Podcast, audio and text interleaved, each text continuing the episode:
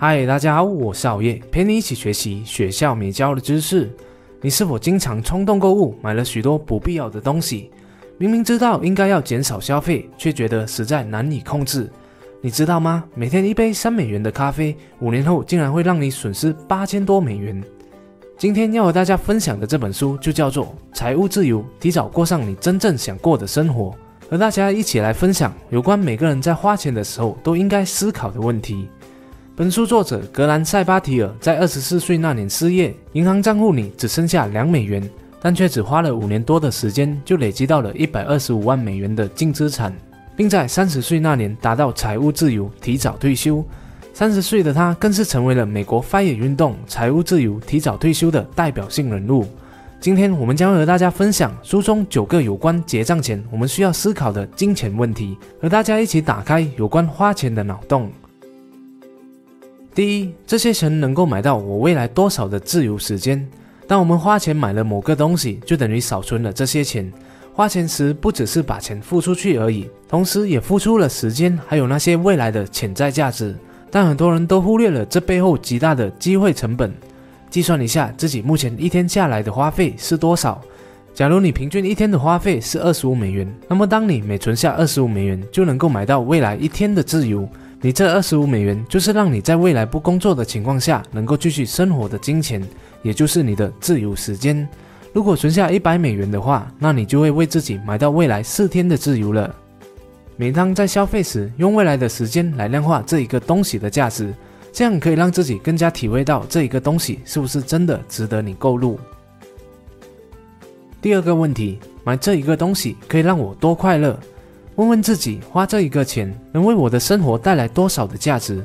如果它现在会让我快乐，到了明天或是下个月，我还会有多快乐？你会发现，很多你以为能够带来快乐的东西，其实不能给你带来快乐，或是曾经给你带来快乐的东西，已经无法再让你感到快乐了。下个月的你，甚至可能会为今天买下的东西而感到后悔。但是如果这样东西真的会给你带来快乐，为你的生活注入幸福，或是能够给你带来自信，那么你还是可以选择买下它的，因为这可能会比你存下来的钱更有价值。赚钱就是要用来购买长期快乐、天真幸福感嘛。第三，我要赚多少的钱才能购买这个东西？很多人在购物的时候会忽略掉这一个部分，就是当我们在购买东西时，支付的是税后收入，这就代表你必须赚到高于这一个东西的定价才买得起。一杯售价三美元的咖啡，你可能要赚到四美元才买得起。虽然多一美元看似小钱，但如果金额更大的消费就差很多了。如果你需要缴百分之二十五的所得税，那么当你购买一部四万美元的车，就必须赚到大约五万三千三百三十二美元的税前收入才能支付，多了一万三千三百三十二美元。也就是说，你缴了多少的税，你就必须多赚多少钱才能买某样东西。如果你需要缴百分之十五的税，那么你买的任何东西，真实的价格都会比售价昂贵百分之十五。第四大问题，我买得起吗？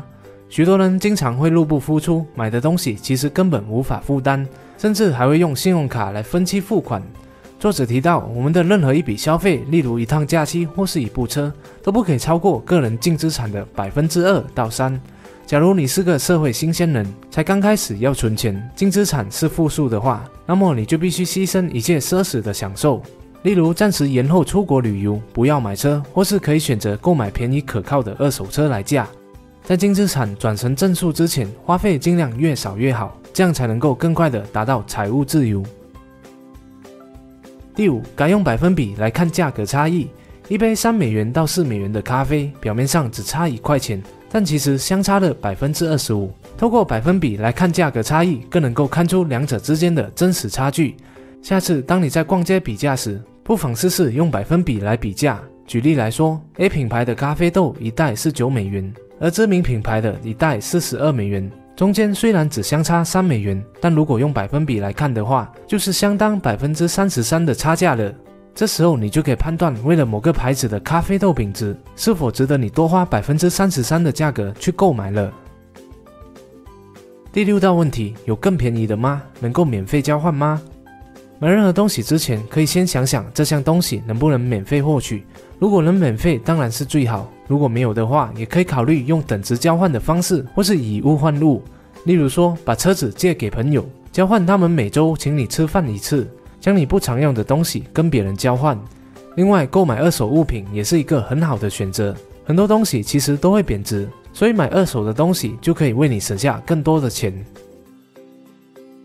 第七大问题，为求方便，我花了多少钱？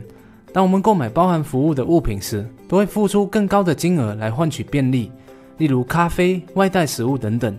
作者提到，他以前每天都会花三美元购买一杯咖啡，直到他有一天发现，在家泡一杯咖啡竟然只需要花费零点五美元，就只因为方便多付了六倍的价钱。为求方便的费用，正是我们日常生活中的隐形小偷，悄悄地把你的收入给偷走。有了这一个概念后，下次当你想要购买一杯星巴克的时候，就会三思而后行了。在还没达到财务自由之前，就要好好的限制自己一个月可以享受被服务的次数。第八大问题，这个东西往后会花我多少钱？不管金额多小，经常性的消费，长期下来就会积少成多。每天一杯三美元的咖啡，一年就要一千美元左右了。如果你每个小时税后的工资是五美元，那么一千美元除以每个小时的工资五美元的话，你是否愿意用人生中的两百个小时去换取一年外带咖啡的习惯呢？还是你会选择在家自己煮咖啡，零点五美元，一年只需要花费一百八十美元左右而已，足足省下八百二十美元，又或者是一百六十四个小时的自由时间呢？你可能会说，这一百六十四个小时在一年的时间里面微不足道。但如果叠加起其他的经常性花费，例如健身会员卡、外带午餐、串流音乐服务，或是奈飞影音订阅服务等等，一切享受式的经常性开销，这将会是一笔庞大的数目。第九道问题：这些消费在未来值多少钱？假如当初没有消费，那么原本的每一块钱，若是用在投资，或是花费在自己想要打造的副业上，在现在或是未来会价值多少呢？假设回报率有百分之七，拿每年花在喝咖啡的一千美元固定投入，加上复利的效应，这笔钱五年后就会价值七千五百多美元了。十年后就会变成一万六千七百多美元。假如你利用不买新车而省下的四万美元来投资，不止你的净资产不会减少四万美元，还会以每年百分之七的速度成长。你因为不买新车而多投资的四万美元，每十年就会增长一倍。十年后，你就会有八万美元；二十年后，就会有十六万美元了。你今天消费的同时，会牺牲存钱和让钱变大的两个机会。每一次的消费都会拉长你达到财富自由所需要的时间。所以，我们应该经常这样问自己：这些钱在今天对我比较有价值，还是在未来对我更有价值呢？很显然，就是后者。这就是延迟消费的意义。那我们又要如何找到高达百分之七又相对稳定的回报项目呢？这一点后面才会说，因为有广告，所以我们就先来做个今天影片的回顾总结吧。第一，这些花费能买到未来多少的时间？用未来的时间来量化这一个东西的价值，衡量它值不值得你购入。第二，买这一个东西能让我多快乐？如果不能给你带来长期快乐，那就先把金钱存下来。第三，我要赚多少才能买这个东西？利用税后收入来看清一样东西的真实价格。第四，我买得起吗？以百分之三的净资产为标准，价格超过了就不要买。第五，改用百分比来看价格差异，看出两个产品之间的真实差距。第六，有更便宜的吗？能够免费交换吗？购买二手物品或是等值交换，能够为你省下更多金钱。第七，为求方便，我花了多少钱？在还没达到财务自由之前，好好的限制自己便利花费的次数。第八，这个东西往后会花我多少钱？经常性的消费，长期下来也是一笔庞大的金额。第九，这些花费在未来值多少钱？把现在省下的这笔钱拿去投资或打造事业，不浪费让钱变大的机会。最后，有关百分之七年化率又相对稳定的投资，这边大家可以参考一些 ETF 指数资金，例如对标标普五百的 VOO 和 SPY。从历史数据来看，标普五百的年化率是介于百分之六至百分之十的。一九五七年到目前为止，虽然有些时期会经历超过百分之十的跌幅，但更多的时候是上扬超过百分之二十的。投资这个指数每年的平均回报率就会有百分之八左右。当然，这边说的是超过十年的持股时间，这超过六十年的成绩就是最好的证明。如果大家对投资有兴趣，但又没有渠道的话，在这里还会就给大家推荐 eToro 这个投资平台。为什么呢？因为以往我都是透过银行中介来做投资的，但我发现这样做需要支付各种各样的手续费。想要投资亚马逊、脸书、谷歌这些优质公司的股票，甚至是 ETF，你就需要有一大笔的投资资金。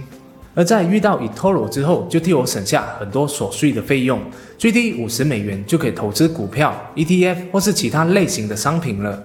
更重要的是，它是由英国金融行为监管局 FCA、塞浦路斯证监会 SIC 以及澳大利亚 ASIC 所认可和监管的公司。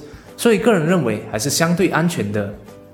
当然，每一项投资都是有风险的，而降低风险最好的方法就是掌握相关的知识。想要学习或是精进有关投资知识的朋友，也可以来参考好业近期推出的三十堂课搞定价值投资的线上课哦。点击下方链接就可以了解详情了。谢谢大家的观赏。如果你喜欢好业的影片的话，就请你订阅好业的频道、点赞和分享，启发更多的人。如果不喜欢的话，那我再想想看怎样吧。哦，对了，也别忘了点击下方的小铃铛，以在影片更新时第一时间获取通知哦。我们下一集再见。